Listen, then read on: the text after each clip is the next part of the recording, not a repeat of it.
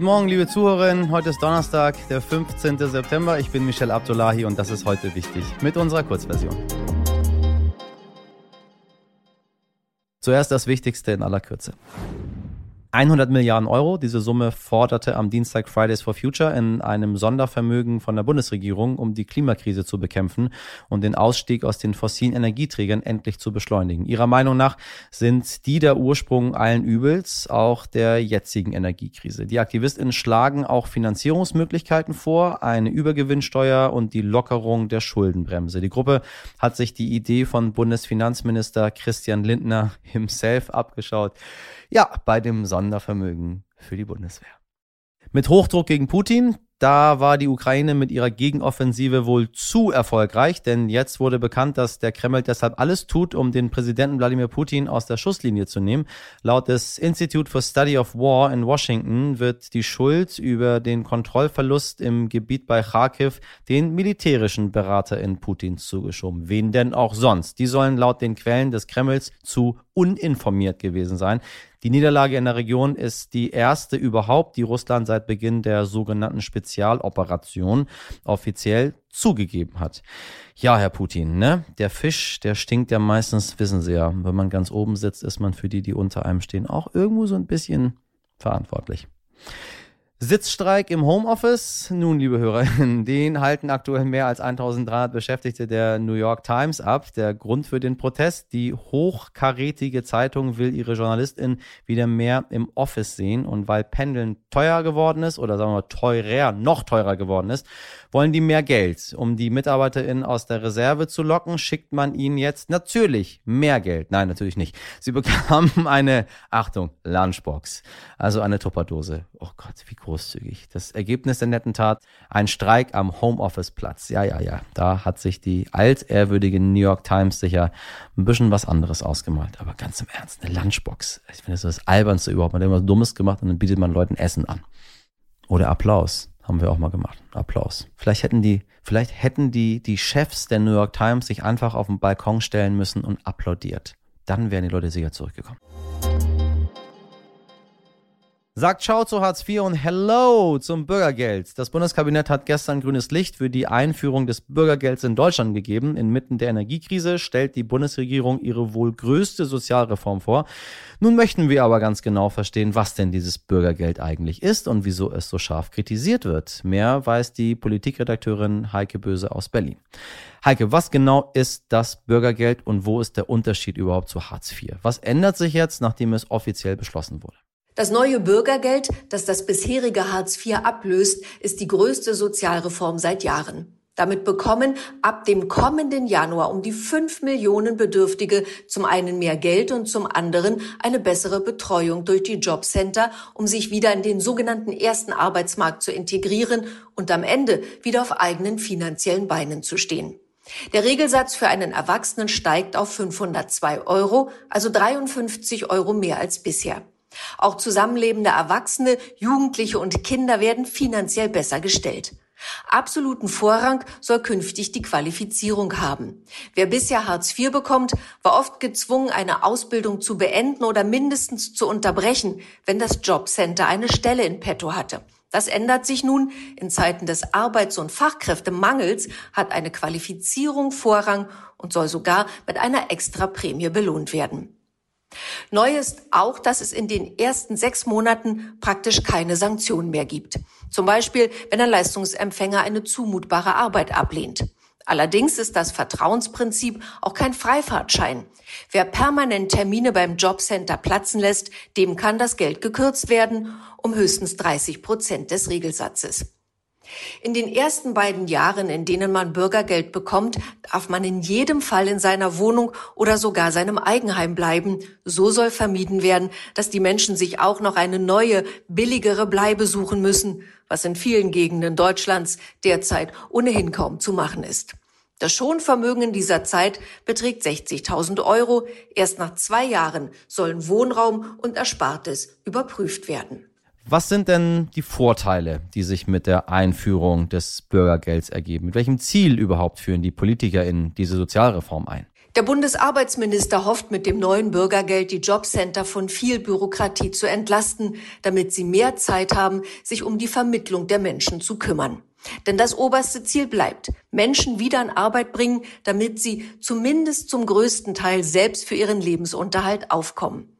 Und auch wenn die SPD das nicht so offen sagt, sind die Genossen froh, das ungeliebte Hartz IV hinter sich zu lassen. Das hat die Partei mehr als einmal vor eine Zerreißprobe gestellt und auch viel Vertrauen bei ihrer Kernklientel gekostet.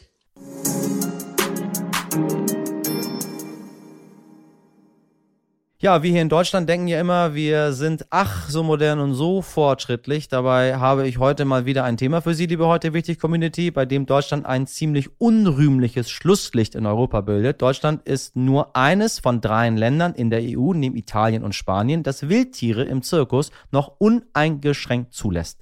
In allen anderen Ländern gibt es zumindest eingeschränkte Verbote oder ein generelles Tierverbot. Und weil das immer noch so ist, setzt sich die Tierschutzorganisation PETA sehr dafür ein, dass so ein Verbot auch kommt, damit sie beim nächsten Sonntagsausflug doch noch einmal kurz innehalten, ob es wirklich der Zoo sein muss oder welche Zirkusvorstellung eine gute Alternative wäre, hat mein Kollege Dimitri Blinski mit der Fachreferentin für Tiere in Zoo und Zirkus von PETA gesprochen, Dr. Yvonne Würz. Die Biologin hat sich in ihrer Dissertation mit der Persönlichkeit von Tieren beschäftigt und weiß, was Tierparks und Zirkusmanegen mit Wildtieren anrichten können.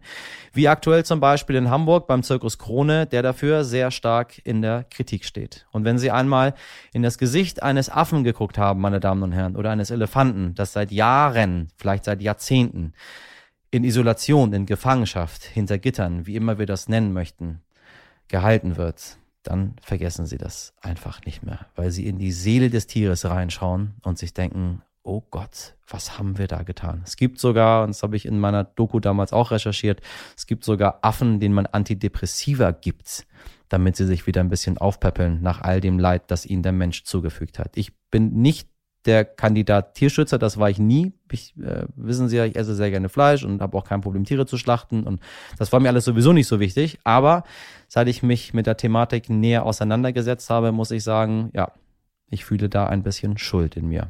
Und zwar ein bisschen mehr. Mittlerweile habe ich meine Meinung dazu echt gravierend verändert. Viel Spaß mit dem Gespräch. Frau Dr. Würz, ich grüße Sie. Hallo. Ja, hallo. Ich war mit meinem Freund vor kurzem in Leipzig und ich wollte in den Zoo. Er war dagegen, ähm, um eben das Tierleid nicht zu unterstützen. Wir haben dann ein bisschen diskutiert. Am Ende sind wir nicht hingegangen.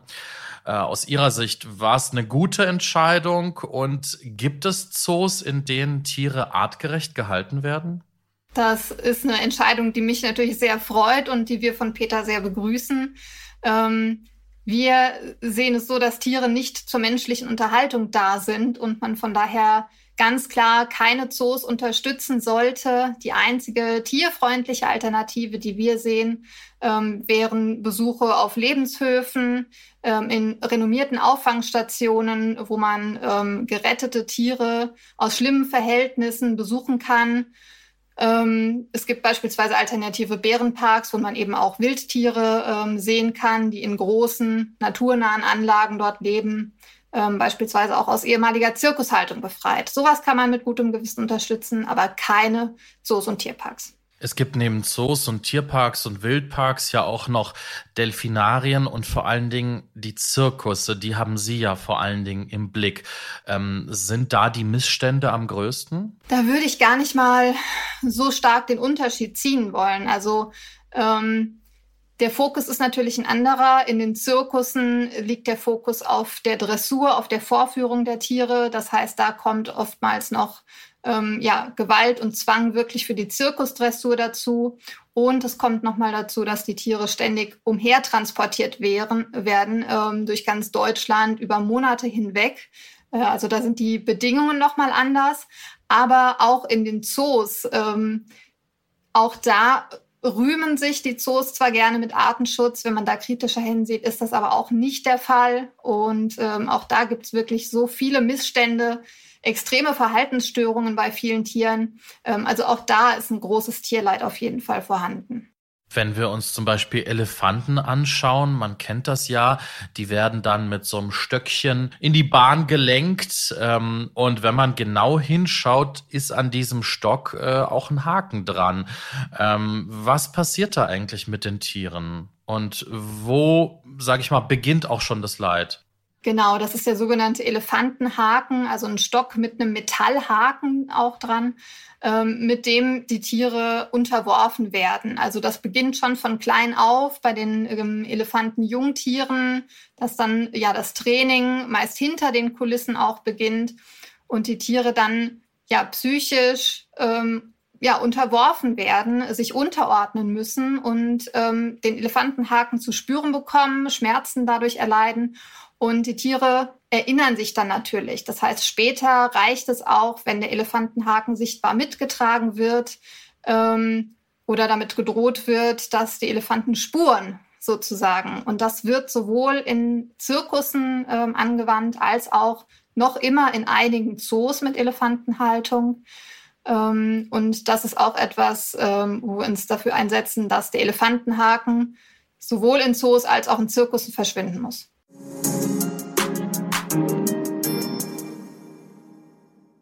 Das war's mit heute wichtig in der Kurzversion und wenn Sie noch mehr darüber wissen wollen, wie es Tieren im Zirkus und im Zoo geht, empfehle ich Ihnen wie immer unsere Langversion. Teilen Sie gerne nicht nur Tierfotos auf Social Media, sondern auch unsere aktuelle Folge. Oder was anderes Sinnvolles. Wir freuen uns. Anregungen und Fragen wie immer an heute wichtig stern.de. Ansonsten hören Sie mich morgen wieder, wenn Sie mögen, ab 5 Uhr. Ich wünsche Ihnen einen schönen Donnerstag. Machen Sie was draus. Ihr Michel Abdullahi.